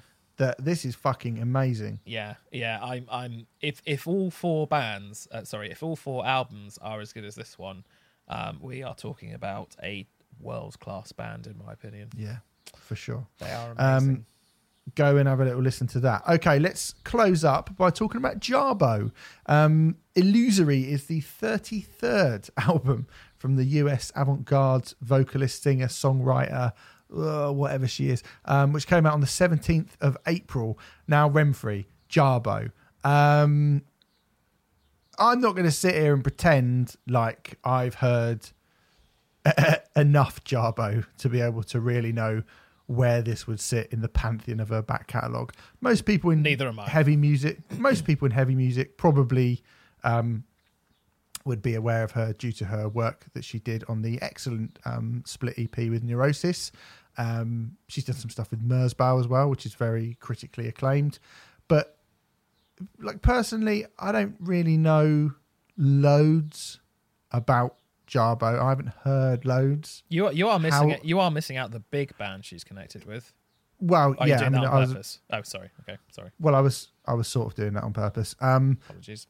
but you know, go on. Well, okay, let's get to that. Obviously, she was in Swans as well. Her, her biggest association is with Swans. Yeah. Um, Yeah. Which uh, uh, that's the first thing I think of when I hear the name Jarboe myself. Mm-hmm. Um, but yes, absolutely, those other bands as well. She's also been in Skin, Blackmouth. Uh, to be honest with you, the amount of projects that she's been a part of or guested on or whatever, probably as many as her albums. Because you said she Mm. had 33, didn't you? It's ridiculous. Yeah. Well, I mean, what I was going to say was that um, due to us reviewing um, Swan's Leaving Meaning record, which ended up being my third or fourth, think it was fourth, wasn't it? It's Favorite album of of 2019. Our Yeah. album that I still go back to. I think it's fucking brilliant. Um, An album that I probably should have put in my list, I will say. Yeah, I hadn't it's- really heard it enough when we came around to doing our lists, but I probably should have put it in. Yeah. Mm. I suddenly was like, "Oh, this is a really good chance to listen to Jarboe's um, uh, solo material." Even though, I mean, her connection with Swans at this point is loose. I think, isn't it? Yeah, these days, I think. Um, but yeah, but in general, uh, th- th- this is one of th- like it's not even 33 records. It's fucking loads of records. Mm, Like more, loads more than 33. Obviously. Um, how many have you heard Remfrey? Of her solo material, Just of her in general. Eek. Uh, on the Odd Swans record, the Neurosis and, and Jarboe, um, I think it's an album um, rather than an EP. Yeah, it is an album. did I Uh, say EP? You, you said you did, but it's fine. Oh, I thought I uh, said split actually, which was wrong as well. Uh, either way, um, uh, I've heard that. Uh, I'm sure I've heard her guest on albums in the past, but I cannot recall them now. Um, a, a, a mere slither of what she's actually released would be the answer to that question. Not a lot. Yeah. So I was quite excited about listening to this So because I I. was like, oh, well, this is a really good opportunity to get, you know, a first sort of way into solo stuff and blah blah blah blah. And you know, I've said before, exactly like, exactly why I put know, it in. Exactly why I um, put it in. yep. Um, I have to say, this we used to mention about Sparta earlier. This feels a little bit slight to me. This is 37 minutes, seven songs. Um, 35 minutes, I think. 35 minutes, Is it? 36 seconds, yeah. yeah, I, I just was sort of expecting a little bit more than what I got. Yes, yes. Um, I don't like to keep bringing up this scene again and again and again because it, it, it's a it's a it's one that we talk about a lot because we both love it, but we don't actually like the name that's been attributed attributed to it. Um, and I, just, in order to make that name die, I think, well, don't keep bringing it up then. But undoubtedly, there is this big thing with Death Gospel at the moment. The whole, you know, the Chelsea Wolfes, the Emma Ruth Rundles, the A. Yep. Williams, yada yada yada. Um, one thing I will, the kind of reason I bring it up is because I, whilst I don't think you know Louise Lemon and Chelsea Wolfes sound the same at all, um, No. I do think that Jarboe likely influenced all of them. So I do, I do think her imprint because she's sort of uh the the veteran version. I'm trying i'm trying to say this in a nice way which isn't just me saying she's old. Uh she started doing music when in 1984 which was the year before i was born. She she she got into the public eye in 1984 she's been doing this for 36 years. You know what? Like she's Yeah. she's a massive influence on a lot of people Of um course. so I think there's been she's but certainly been an integral part of dark experimental rock music for 36 years. I think that's fair to say. Um, and honestly, I like this album, Steve, but I find it extraordinarily difficult to love it. If I'm honest, um, I actually think there's some very cool, quite individualistic touches to it. It doesn't quite sound like anything else. I think anyone who does feel that that entire scene it all sounds the same, you know, do me a favor and listen to a song from this, and then listen to a Louise Lemon song, and then reevaluate because they're they're very very different indeed. Um, but for me, this album probably strays a little bit too far into the avant-garde realm for me to be able to put for be able, me to be able to put my hand on heart and say that I love it. Um, but there is a lot of stuff to admire on it. I think. Yeah. Um, you know, Arrival creates a choir of vocal looks loops that stack up on one another and these backwards piano chords come in to create something that's not too dissimilar to like Portishead if they suddenly took a very gothy turn, you know, which sounds really interesting and intriguing, especially on paper. Um, and I'm happy to report that in practice it sounds really fucking good as well. The only thing is, I find that the experimentalism on this album maybe gets in the way of her actually getting down to business and writing songs. Yes, there's not much in the way. It all feels a little bit slight, as I mentioned, because it Mm. is quite short, and I feel like the ideas probably would need a bit more fleshing out. And I did, Yeah. I kind of, I sort of sat down, I strapped myself in, expecting something which is longer and more of a journey, whereas actually it, feels a bit bitty, all of it to me. Like, Yeah. which feels odd to when after the Sparta album's got like two minute long songs. The shortest thing on here is three minutes and sixteen, which is Cathedral. Um, there's songs like Into the Arms of Sleep, which I think is really does that that kind of ethereal, um, wistful thing really well, and Mhm. it's it's it's good. It's just um, the turns feel sharp and kind of disjointed and Yeah. uh, and I don't really ever get the sense of it feeling like a like an album. Do you know what I mean? Like that Swans record, whether or not that last Swans record, and most Swans records actually, is that whether or not you like what you're being put through, it does feel cohesive. And I think that's the thing about a lot of avant-garde music is even if you don't quite, if you don't like it or you don't understand it, I think it kind of succeeds or fails with its level with the level of cohesion that it has. And i did I did find this to be quite a kind of like i say just quite bitty and disjointed. And i don't i think if you're gonna commit to some weird ideas i felt like i, I think you need to really kind of sort of double down and commit to them and this for me sort of it just didn't quite work as a record in full but like you say i think there's some really nice production touches on it. I think you know you mentioned the the choir of the multiple multi multi track vocals, which sounds incredible. Yeah. It does really sound incredible, but it, it, just it didn't really like you say it's not really it didn't really feel like a song. Yeah. Um I I mean in a way for me it's quite nice to put something like this in here because for me to turn around and say I want i want the songs on here to be a bit more traditional structured in a sort of verse chorus verse manner. I very rarely say that. you know, but actually with Jarboe as I say, I'm not even saying she should do this. I'm just saying, for my tastes, she ventures too far down that avant-garde avenue. And considering that I'm Mr. Avant-garde, or to, to a lot of people, I'm considered my tastes are considered incredibly avant-garde. I'm not Mr. Avant-garde. That's ridiculous.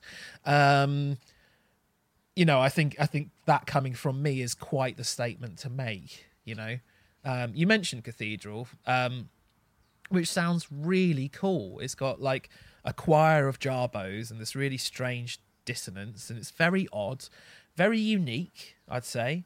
But the only thing for me is it never really manages to get to a place where I could honestly call it like a song. And hmm. on one hand, that's a really reductive statement to make because what is a song if not a collection of musical notes that are strung together in a vaguely coherent way, you know? Hmm. But on the other hand, and this is going to sound very unlike me, Steve, but I wouldn't have minded a chorus or two chucked in there every so often. Do you know what I yeah. mean? Um, I'm not saying that this should have all been traditional verse, chorus, verse structure, but I don't even want half of it to be, to be honest. But I don't know. Maybe it would have been a bit stronger if maybe a quarter of it was that, just to anchor Well- these experimental ideas onto something. I think when you when you compare it to some of the artists that she has influenced, it kind of feels like they've usurped what she does. I would agree Um, with that, to be honest. Yeah. like uh, and and that doesn't you know and that's that's fine because i think they're like you mentioned they're doing something very very different um Yeah. but A bit like you know. Mushroom Head have usurped Pink Floyd now. mm, um, not even the, the, they're really not the same at I all are know. they? like what a weird weird thing Caligula's horse. Yeah, yeah, um, yeah. Do you know what? It's not like, and and maybe the point is, you know, we could sit here sounding like, you know, I'm sure there will be fans of this sort of thing. And go, well, you just it's avant garde, and you just don't get it, and Yeah, probably. like like like they did with Sun. You know, Yeah, you just yeah. don't get it. Um, people weren't too bad with that, I don't think. But yeah, I know what you mean. No, no, but you know, what I mean? but um, but for me, it's like I don't think this is a million miles away from stuff that I do listen to and I do get. It's just not of. I don't want to say it's not as good, but it's just it. It's lacking in things that are far more enjoyable that those artists have that this just doesn't seem to have, and whether it doesn't want to have that maybe it doesn't want to have that. It's not mm. embarrassing. Like I thought, the sort of the God, Kim no. Gordon record was sort of a bit embarrassing, wasn't it? That like you just thought oh, you've you've missed the point quite a lot here. Whereas I don't think this is. I thi- this may totally be by design that there's no choruses and it's bitty and it's really fucking all over the place. Well, I think it probably is, to be honest. I think it probably is by design. But but Mm. just because something is by design doesn't make it better, is what I would No. argue to that. I mean, some Yeah. people will prefer it being this way, but you know, if you think we're obnoxious, those people are going to be really fucking obnoxious. So you know, Yeah. Uh, but anyway, there you go. Oh, a little warning there from them, Renfrey. Um, that's Illusory by Jarboe. Uh, it's out now, and it brings us on to the end of the show, where we end, as we always do, with Broken Records, where we search for the worst record of all time. We have, Renfrey, we have a top 10, don't we? we do. Let's go from the bottom at 10, Bob Dylan's Self Portrait. At 9, Metal Machine Music by Lou Reed. At 8, The Enemy Streets in the Sky. At 7, Dirty Vegas is 1. At 6, Viva Brothers Famous First Words. Number 6, that's mental. Um, 5 is Louis XIV, Slick Dogs and Ponies. Queen and Paul Rodgers, or um, what did I call him? Beedop and the Hornyman. Yes. Um, the Cosmos Rocks. Number three, shamefully low place uh, for last week's hilarity, the the the, the king of rock, or and the Rock Boys. Um, Richard Ashcroft, I think he United Nations be- of Sound. he prefers to be known as Captain, I believe. But Captain, oh yeah, Captain Rock, that's what it's called. Um, Eoghan Quigg, self-titled, is number two, and still hanging on in there like a bad smell. Six Feet Under's Graveyard Classics, Volume Two. But this week, um, if you thought we had a lovely old fun, funny, hilarious time last week, um, laughing at Richard Ashcroft, I, I can tell you now there will be no repeat of that um, this week because we're talking about MTV Unplugged 2.0 by Lauryn Hill, which came out on the 7th of May 2002, but crucially was recorded nearly a year before on the 21st of, 1st of June 2001. Um, this feels oh, is that crucial? well the fact that it took a year for it to come out before it sort of saw the light of day. Nirvana was not quite a year, but not long. On, not it was like nine Was months it? or so. Yeah, it was recorded Oh. in 1993. It's towards the end of '93, but it took almost a year to come out. I think. Oh, all right. Maybe it isn't crucial at all. Then I just assumed that was lots of like. Well, I, don't release you- this. You do you do the intro, and I will double check that. Um, but Okay. yeah, I believe that's the case. Uh, this is quite far outside of the usual type of thing that Renfrey and I cover on this show. We've done bits and bobs about hip hop before. We've not really done anything which is, I guess, sort of soul music. Although this is, you might think you know what Lauryn Hill is. Um, she refers to herself during this MTV Unplugged live set as a hip hop folk musician. So you know there is a little bit of a, a crossover there. Um, there's Not, only not a, a, million of- miles away off either from, No, no. from this release and this release alone. Yeah. There are a few of these artists that um, from sort of soul music that I really love. I love Amy Winehouse. I love that Lauryn Hill record. Um, Back to Black by Amy Winehouse. I love the Miseducation of Lauryn Hill. I think is great during the kind of, I guess you'd call it the jiggy era of hip hop, which was pretty. Like, admittedly, yeah, some of them are, are, are quote unquote bangers, some of those songs. But it was a fairly obnoxious time to be listening to hip hop music um, in around 1998 when The Miseducation of Lauryn Hill came out. Um, she was already a pretty big star after being a member of the Fugees. And, you know, let's be honest here, the other two in the Fugees, Pras and Wyclef Jean, went on to do pretty much nothing of any artistic note whatsoever. Um, but Lauryn Hill released a fucking fantastic record. Lush, personal, really intelligent, really classy, beautifully, brilliantly produced. And it got a loads of critical acclaim and five Grammy, five Grammys. Um, Renfrey, you don't strike me as someone who would be much of a Lauryn Hill fan. And would I be fair to say? Well, I've I've I've never listened to that record, um, so Okay. uh, I, I suppose the answer is yes. But I've also never given Lauryn Hill. Uh, uh, she's not the sort of artist that I would normally go to at all, so I can't Hmm. really say either way. But um, uh, probably not. Um, can I do the unplugged stuff just to fill in super super quickly? Nirvana. Um, Yeah, sure. Nirvana was recorded November eighteenth, nineteen ninety three, but it was released November first, nineteen ninety four. So that Oh, was okay. almost a year. Having said that, I did check Alice in Chains quickly as well because let's face it, it's the best. Um, Yep. And that was recorded April tenth, ninety six, and released on CD July thirtieth, ninety six. So it looks like it depends, but it also looks like it doesn't necessarily mean that it's unusual. Oh, okay. Just to clarify, I, I, just to clarify. I assumed that that was sort of an unusual thing to do.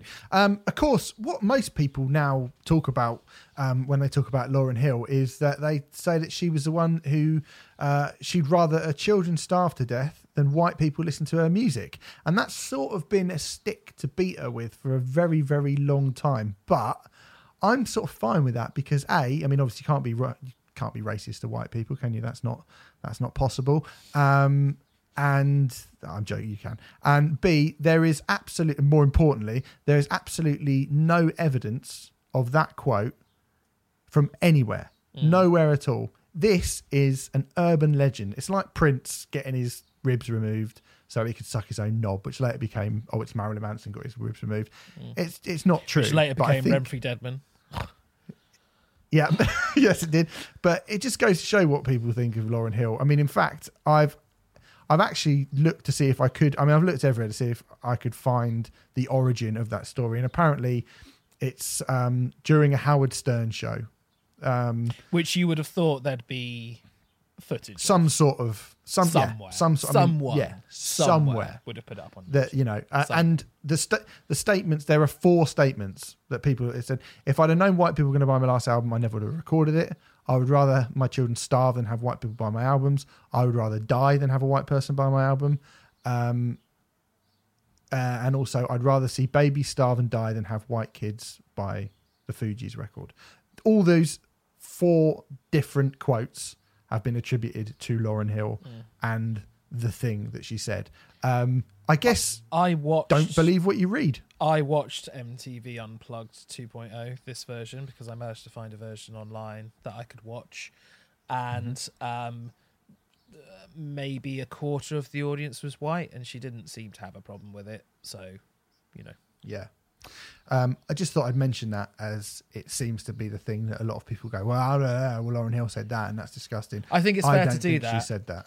I didn't know that until we actually spoke about it last week. But um, I mentioned to my housemate Amy here that we were doing uh, Lauryn Hill this week, and she went, "Oh, the woman who said yada yada yada." I was like, "Oh, that's interesting Yeah. that you say that." So yeah, So, you know, I maybe if she did say it, there's absolutely no evidence of it being said anywhere. So, I don't think she said it. Um, before we get into this record, there is a Rolling Stone article called "The Mystery of Lauryn Hill," which I suggest, if you're interested, um, you go and read. Um, which came out just after this record, which was, was released, which kind of tells the story of how we got from the Fugees and the success of the Fugees and the success of the miseducation of Lauryn Hill to the place we are where we are now. A lot of it is about her personal life, which I don't really think we're the sort of show that needs to get into this kind of Tatler, National Enquirer, gossip mongering stuff. Um, although I do think because of this record, it is kind of fairly important to at least acknowledge um, what happened because unfortunately her personal life and what happened in her band kind of bleed into one another. So obviously the Fugees were massive. Renfrey, you remember how big the Fugees were, weren't you? Of course. Big yeah. thing. Yep. Um, they basically broke up because Wyclef and Lauryn Hill were having an, uh, an affair, a relationship. Um, in the piece, the only one of them that is interviewed is Pras.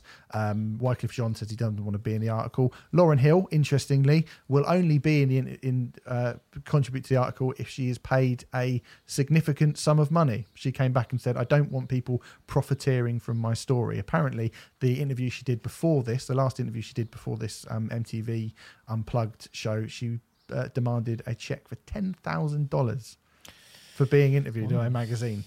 you wouldn't get in a fucking magazine not, anymore. That would not happen these days at all. No, it absolutely would not happen. Um, but Pras is, uh, is interviewed and goes on record in that piece to call Wyclef Jean the cancer of the Fugees. Basically, completely blames him um, for the breakup of the band, for the way he treated Lauryn Hill. He actually got married to someone else whilst he was apparently still seeing Lauryn Hill whilst the Fugees were together. And the whole thing is very messy. Um, during the last Fugees' tour, um, where everything was incredibly awkward, many of um, Lauryn Hill's friends, including Pras, apparently tried to set her up with Rohan Marley, son of Bob Marley. Um, and when they began to date, uh, Hill was still seeing Wyclef at the time. Um, when she fell pregnant, apparently nobody knew which one of those two men was the father originally. Oh, crikey. Okay. Um, I know this feels like kind of gossipy shit, but I think it all contributes to the mindset that went into making the miseducation of Lauryn Hill, which is the only reason that I bring it up here. And, and some Um, of these songs as well, surely. And yeah, Yeah. And, and definitely some of these songs as I well. I think at the end of Um, the day, if an artist writes about their personal life that much, you so it's difficult to not bring it, It up. is. I mean, they've brought it up, so you could, yeah, yeah. So but I think more relevant to the recording uh, of this MTV Unplugged set is that the album The Miseducation of Lauryn Hill was recorded in collaboration with a collective of songwriters called New Ark. In November 1998, New Ark filed a 50 page lawsuit against Lauryn Hill, her management, and a record claim, label claiming that Hill used their songs and production skills but failed to properly credit them for the work on the miseducation of Lauryn Hill. Um, didn't know that. that that is where Lauryn Hill begins to really kind of spiral into depression and kind of disappearing from the public eye for an extended period. The one thing, so she claims that she did not, you know, she said she could handle the gossip and the tittle tattle and all that kind of stuff. What she didn't and couldn't handle was being discredited as an artist, as her work being her work. Um, she couldn't handle that. And there's a bit on her Wikipedia page, which I know is maybe not, um, may not all completely be true, but um, in this period, apparently, she began to write a screenplay about the life of Bob Marley, which um, she planned to be um, to play his wife Rita. She um, also turned down roles in the likes of Charlie's Angels, The Bourne Identity, The Mexican, The Matrix Reloaded, and The Matrix Revolutions. Um, she dropped out the public eye in the year 2000 after the pressures of fame began to overwhelm her. She said that she, she disliked not being able to go out of her house and do simple errands without having to worry about her physical appearance. Um, she then fired her management team and began to attend Bible study classes five days a week. Stopped doing interviews, stopped watching television. She stopped listening to music, and she started associating herself with a spiritual advisor named Brother Anthony. Um, Pras in the Rolling Stone piece mentions um, Brother Anthony, uh, and she says, and he says that he told her to go away and give away all of her worldly possessions. Now, he says he, he does kind of clarify he doesn't necessarily mean give all the worldly possessions to him, but she said he was a very, very controlling, kind of cult like attitude that this guy had, and that Lauryn Hill would preface anything she said she was going to do by saying, Brother Anthony has said that I should, before she did pretty much anything. Um, so, um, anyway, that was kind of where she was. Before this set was recorded. Um, so, whilst pregnant with her third child, she agreed to return to public life with this MTV appearance. Initially, it was going to be a kind of full band greatest hits set, a big return, but she decided that the songs she'd been writing as a follow up to Miseducation would instead be debuted here, um, just by her, backed by herself on a guitar that she had been learning for just a few months. Um, the night before recording, she had a rehearsal where she ripped her vocal cords to shreds and could barely talk. Now, despite a label and management pleading with her to reschedule the show, she decided that she went ahead uh, to do the gig. And that is what we have here in all of its uncut and unedited true glory. Um, it got some pretty bad reviews. Uh, a two from The Guardian. Um, MTV Unplugged 2.0 would have been vastly improved by some judicious editing. Sadly, that is not the way with complete artistic control. Um, every time we, it's a, she says, um, Every time we submit our will to another person's opinion, part of us dies. It is a sentiment that's rather undercut by this messy, inconsequential album. Entertainment Weekly called it maybe the most bizarre follow up album in the history of popular music. Um, also saying Unplugged is baffling on so many levels, it's hard to know where to begin. Hill seems to feel Miseducation was commercially compromised, but if she thinks her songs are best served in bare bones settings, she's wrong. She should have taken a cue from Bruce Springsteen, who made his post Born in the USA struggle universal on Tunnel of Love, which was spare but never undernourished. Even more vexing, Hill puts her audience in an uncomfortable position. Are we supposed to feel we contributed to her crisis by buying so many copies of Miseducation? Uh, even our old mate Robert Christgau got involved. Robert Christgau called it one of the worst albums ever released by an artist of substance. Um, but saying that, there are quite a few reviews, and especially reviews that have come out in the last few years, these kind of re uh, appraisal, mm. uh, if you like, of this record that have said how great it is that they have this kind of stripped down, um, personal nature that these songs are, are actually masterpieces that you know that, that, that weren't allowed to flourish because of the machine blah blah blah blah blah mm. but ultimately this record kind of sunk without a trace other than the Mystery of Iniquity getting nominated for Best Rap Solo Performance at the Grammys that year. And Lauryn Hill's career kind of went after that. And we mm. never did get, nor does it look like we ever will get, a proper follow up to the miseducation of Lauryn, Lauryn Hill, which I think is quite sad. Mm. Um, I so have. A, I have a fair few defences for this record. Go on then. Say, well, you know, I'm someone who did acousticy folky music for a short time. And something I learned about doing it for a few years is probably the most powerful weapon you have in that kind of music is emotion.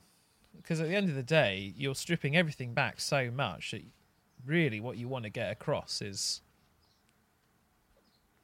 a feeling, I suppose. Mm. I mean, it's difficult to talk about this kind of thing without sounding really fucking wanky, but but that is, you know, the most like I adore Damien Rice, and I go on about how wonderful Damien Rice is because he is so open and he is so honest and so forthright. It, it, it's it's hairs on the back of your neck kind of stuff. I mean, there's a song on Nine which we did on a trade off once called "Accidental Babies," which is just basically about mm. how he's still sleeping with someone and having an affair with them, and and he hopes that they don't have accidental babies whilst they're together. Otherwise, they'll be in all sorts of trouble. And it's like fuck me. You're you're coming. You're writing from a place of being a real cock, um, you know, and it's just sort of the sort of uh, shock of that, and and and seeing into those. You know, that's a very important part of this music. I think. I think lauryn Hill is having a damn fucking good go at trying to do that sort of thing. Not entirely successfully, but I think it's brave mm. for any artist to try. Frankly, not bigging myself up here because I did, but but that's actually you know I've not gone into it loads on this podcast, but that is actually the reason I started to do to, to do it in the first place because I wanted to scare myself, and I couldn't think of anything scarier, bar funnily enough, Steve, probably going into stand up comedy, than getting up in a room in front of 30, 40 strangers and singing songs very bare bones, which were about my life. You know, that seems mm. really fucking scary to me. So, yeah. Um, so I have an awful lot of admiration for Hill doing this in lots of ways, especially when she's only been playing the guitar for you know four months or whatever. I mean, nothing that she plays on here is complicated or difficult, but she doesn't. Three she, chords in it, basically. A- a lot the of whole it. thing is three chords. Well, you know, yeah, we'll get onto that in a moment. I mean, a lot of it is very, very simple, but she doesn't, in terms of her technical guitar playing, she doesn't make an idiot of herself because she doesn't reach. She's not trying to do eruption on an acoustic guitar. Like, No. I mean, as if anyone could do that. If anyone suggested they could do that, they'd be a fucking idiot. And you know, Whoa! but um, yeah, um, and I think, I think she's partly successful at that, and I think she partly isn't.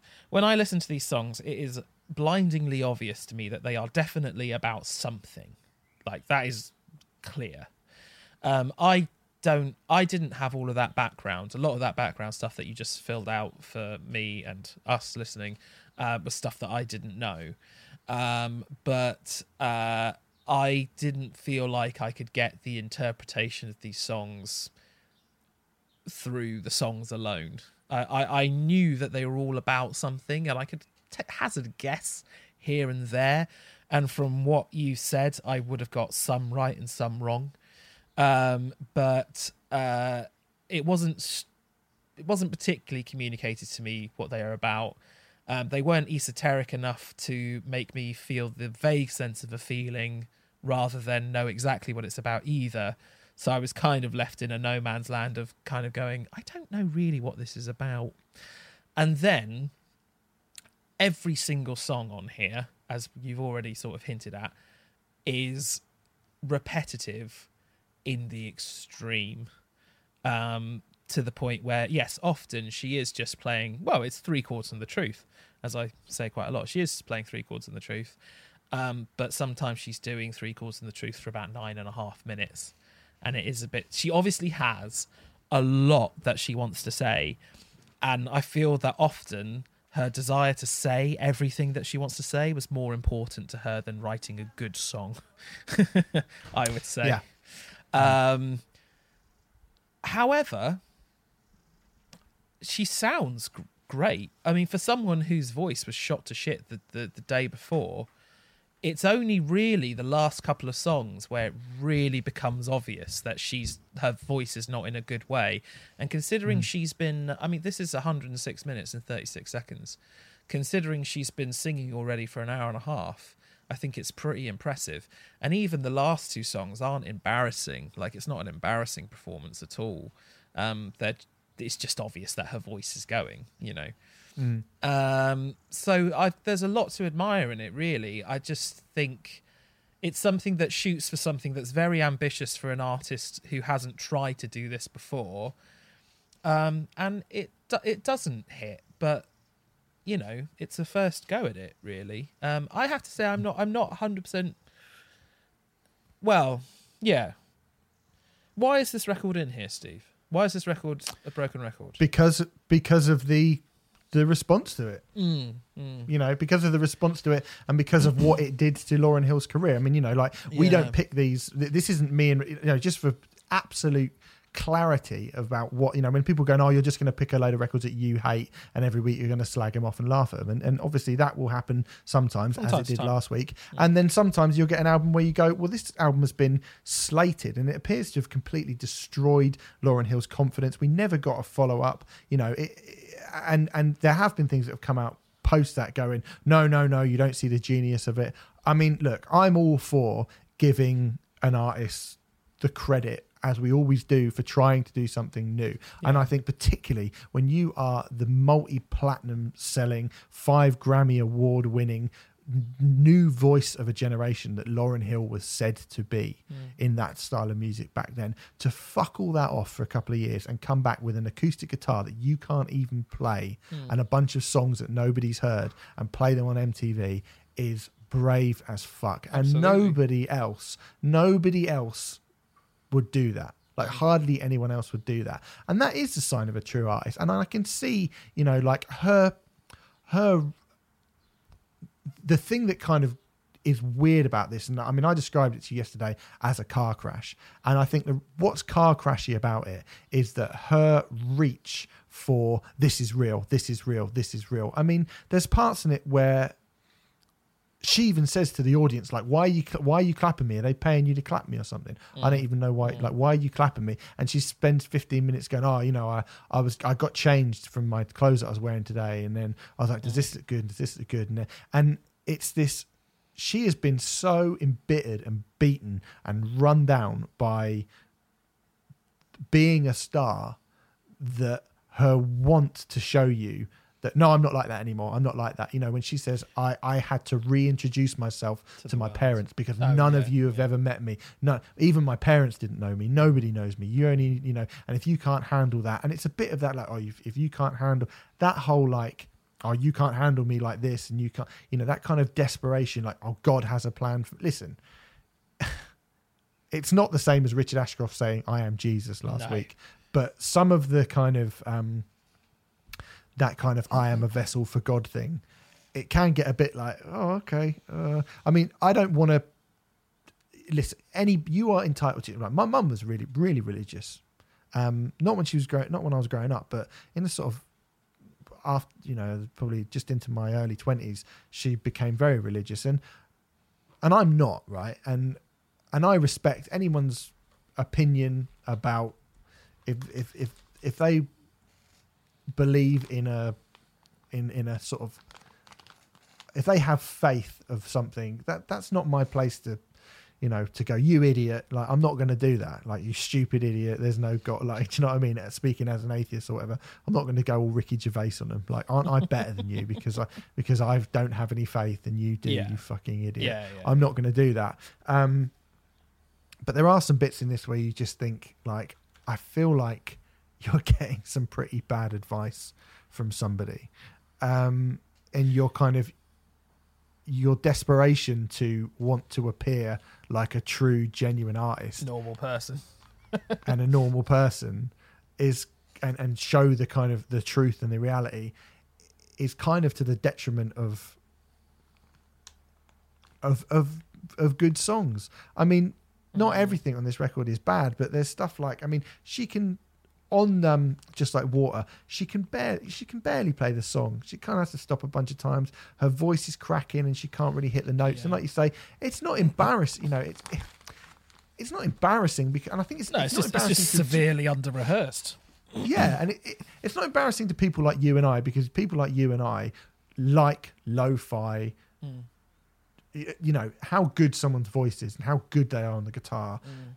is not you know we we for the most part I would say more interested in the the sort of the kernel of the idea of mm. the song yeah. rather than like oh it has to sound great but Lauryn Hill's fans are not like that the yes. people that listen to the Fugees are not like that they need to have their singers sounding fucking pro tooled and mm.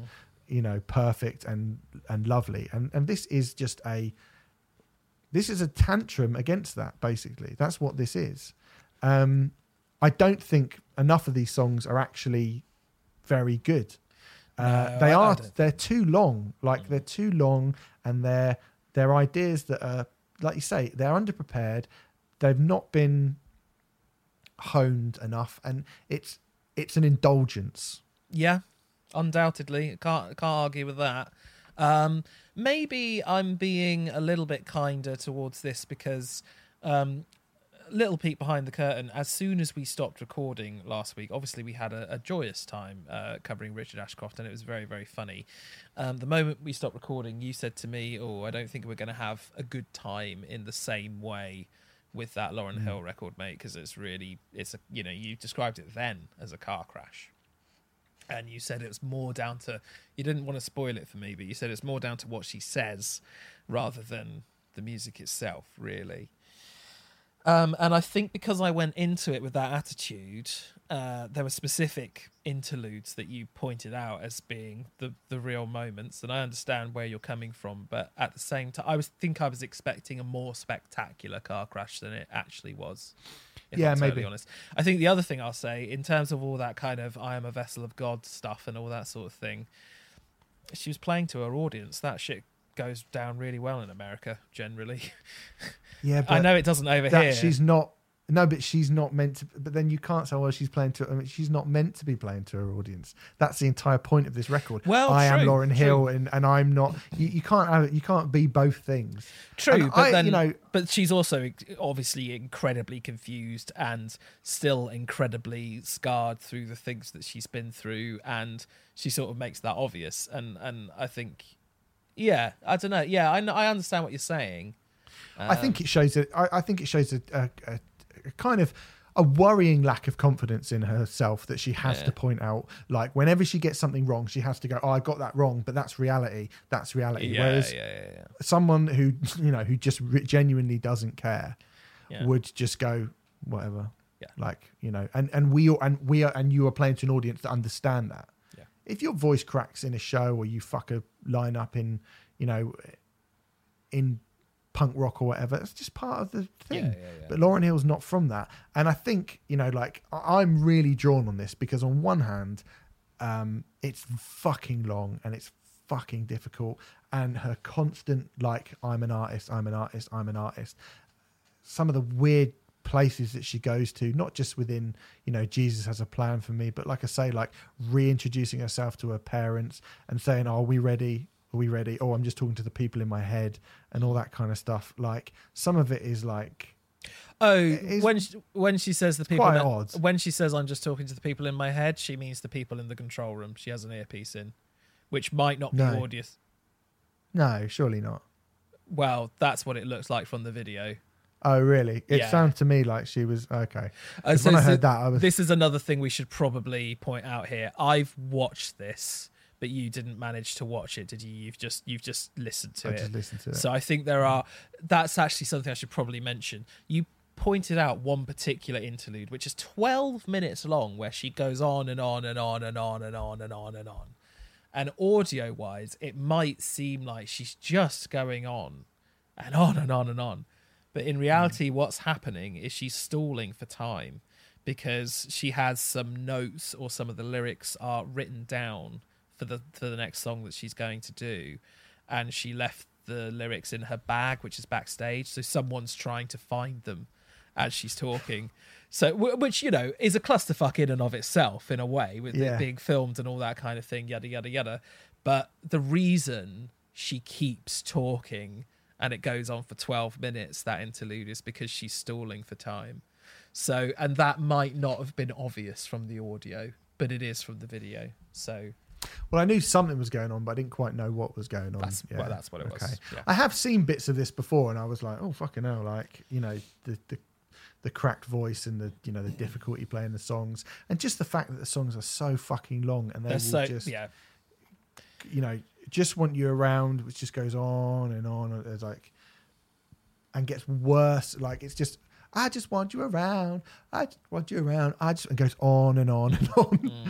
and it gets worse, and the riff gets badly more badly played. I mean, if you are looking at it from a sort of technical and compositional standpoint, it, it- it's pretty bad. I mean, you're right. I think she gets a lot of shit for her voice cracking, which I think when she sounds good, she sounds fucking great. she's, Like, she does sound good. she sounds She's got an brilliant. amazing voice. she sounds yeah. brilliant for 90% of the recording Mm. i think Yeah. Um, I mean, the thing is, for me, like with with that being the sort of why it's in here, solely for Mystery of Iniquity, which went on to be All Falls Down by Kanye West. You might know that hook. Um, and as I said, was nominated for a Grammy. You can't say any song with that, any album with that song on can't be completely broken because that song No. is fucking fantastic. yeah it is it's a brilliant song and and i Mm. and i quite enjoyed this version of it again she fluffs it a little bit towards the end but i still thought it was i didn't mind that coming from the background that i come from i suppose but you know um Yeah. I I, mean, I, I- think in I- terms of the the eleven it being eleven albums that we've done, Mm. if you were to rank what are the best songs from the all of these albums, for me that's comfortably, comfortably the best song of any of these eleven records. Quite probably, yeah, yeah. Um, it's difficult to recall them all to mind now, but yes, um, it's certainly better than what the fuck was it? Stalker by Louis the Fourteenth or whatever. Fuck me. yeah, Um, yeah, yeah, yeah, totally. Um, I think we can categorically say here, and I don't think I'm being over the top when I say this. Every single song on this record is at least double the length that it should be yeah. it is, which yeah. you know which is relatively damning um Mm-hmm. but i think it's also clear to me that they're that long because she has so much that she wanted to say and maybe she should have split all of those things up into more songs rather than rather than making 10 minute long songs or seven and a half minute long songs i mean i don't think there's a single one under five minutes i don't think um, Uh, I think there might be a couple. Oh, actually, there- no, sorry, there are one or two. The very last song is under five minutes, but you know, yeah, they all feel pretty long, to be they totally do. honest. Yeah, and they're there isn't th- basically a sort of chorus, aren't they? That's it. yeah, and there isn't enough going on in them, and they are very bare bones. And like, if you're gonna do bare bones stuff like that, you don't want it to go on for ten fucking minutes, you know. Hmm. Um, but you know, why would she know all that stuff? It's not the music she started. I mean, I don't know. Maybe she- maybe she's been listening to that kind of music for years, and maybe she should know better. I don't know, but but I don't know. Yeah, Well, she's obviously obsessed with Bob Marley, and I think Yeah. you know there's yeah, yeah. uh, um, you know a touch of a touch of that. Of, of to even- be, even Bob Marley's different because he had the Wailers. You know, mm, like like even Bob Marley is not the sort of thing I'm talking about. I'm talking about lo-fi singer songwriters, which are just them and an acoustic guitar. You know, yeah, um, I don't know how much she's into that sort of thing. I've no idea, but you know, mm, Um, me neither. But you know, I can understand why people who were not exposed to this sort of thing at all would think, "Fucking hell, thi- this is rubbish." Like this Mm. is rubbish. I think they're rubbish actually, but um, because you know, it- it's even though it's a car crash, it can't go very low and it can't go very high in the in the lift. I mean, I I, here's ha- the I have a place in mind for it and a very good argument for it, in my opinion. Go on, then. Well, it's got to go between the enemy and Lou Reed, hasn't it? Because I don't think it's successful as Lou Reed because Lou Reed sets out to do what it wants to do. And I don't think Lauryn Hill, MTV Unplugged, entirely does that. In fact, you could argue it does the exact opposite because she wanted it to resurge her career and it didn't. Um, it's boring, but it's not as boring as the enemy Streets of the Sky. And actually, I don't know, is it boring? Can you ever honestly look at a woman who's being that open and honest and call it boring? I actually think that's quite a a, a, a nasty thing to say. So I, I retract that. Um, it, it, it and it's certainly not as boring as the enemy Streets of the Sky, and hence um, I would I would propose to put it in between those two at number eight.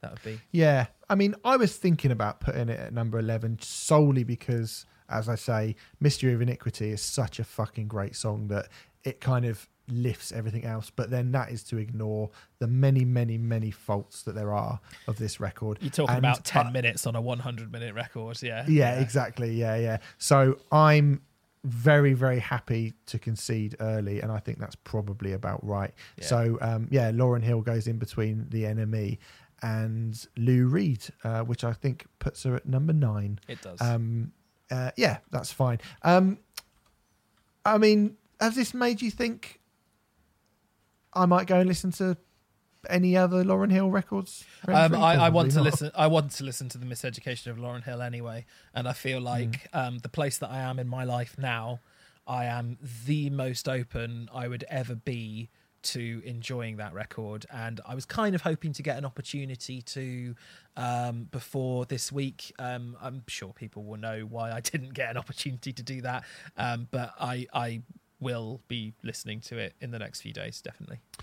It's a really, really great record. And I think what's the reason why this is sort of so low down is when you take, I mean, the other time we spoke about what the music industry did to destroying somebody, it was Eoghan Quigg. Mm. Now, the difference between Eoghan and Lauryn Hill is that, She did this to herself.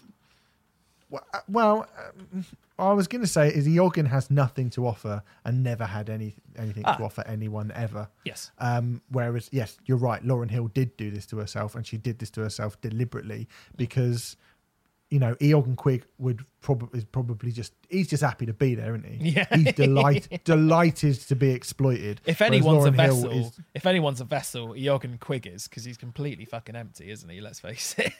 yeah, he is. Yeah. Um, yeah. But you know, so I kind of I think this is definitely sadder uh, than what happened to Eoghan. And I do think it kind of it is a shame that some young kid got absolutely chewed out, chewed Yeah. up and spat out by the music industry. But certainly the fact that the way the music industry works means that someone as talented as Lauryn Hill Hmm. has just sort of vanished and Yeah. never been able to follow up that record. And it's not the only record of its type, this MTV Unplugged 2.0 on this list. This is a fairly, I mean, it doesn't happen with quite the level of spec- spectacularly as it does here, but you know,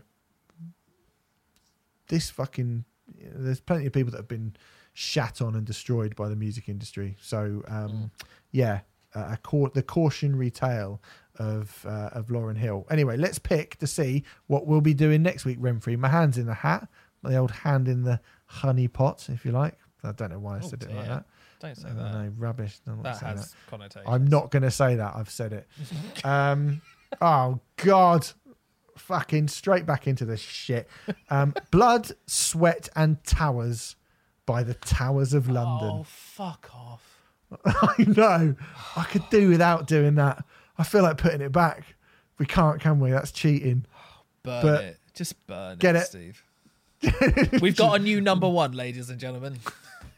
Okay, so. Oh, we can't. I mean, we have to. We have to do it. Of course Towers of London, Blood, Sweat, and Towers. That would be fun. sake. You should be a big fan of them, didn't you? So next week we got Towers of London and your mate from the 1975 as well. Oh, are we definitely doing the 1975 next week? Wow, the Towers of London in 1975 sounds like a great show to me. It'll be bookended by hatred, that show, if we did it like that. I mean, we could, I suppose. But yeah. we pro- we probably won't. We didn't get sent the 1975 album, so that's why we didn't do it this week. Probably because we fucking sneered at their last one. Um, but which I actually ended up thinking was all right. But anyway, we probably won't be doing the 1975 next week, but we will be back next week, and we will be talking about something else. yes. Who knows what? But we definitely will be speaking about the Towers of London. Oh, um, anyway, enjoy that uh, when it comes out. Go over to musicism.net and put the code riot in capitals into the checkout to get 25% off all of your courses. And go over to patreon.com forward slash riot act podcast, where now maybe in a few days, waiting for you when you sign up for a £5 tier, you'll be getting Worship and Tribute by Glassjaw, the second part of our Glassjaw double header. Oh, that'll be Absolutely. exciting. You lucky shits.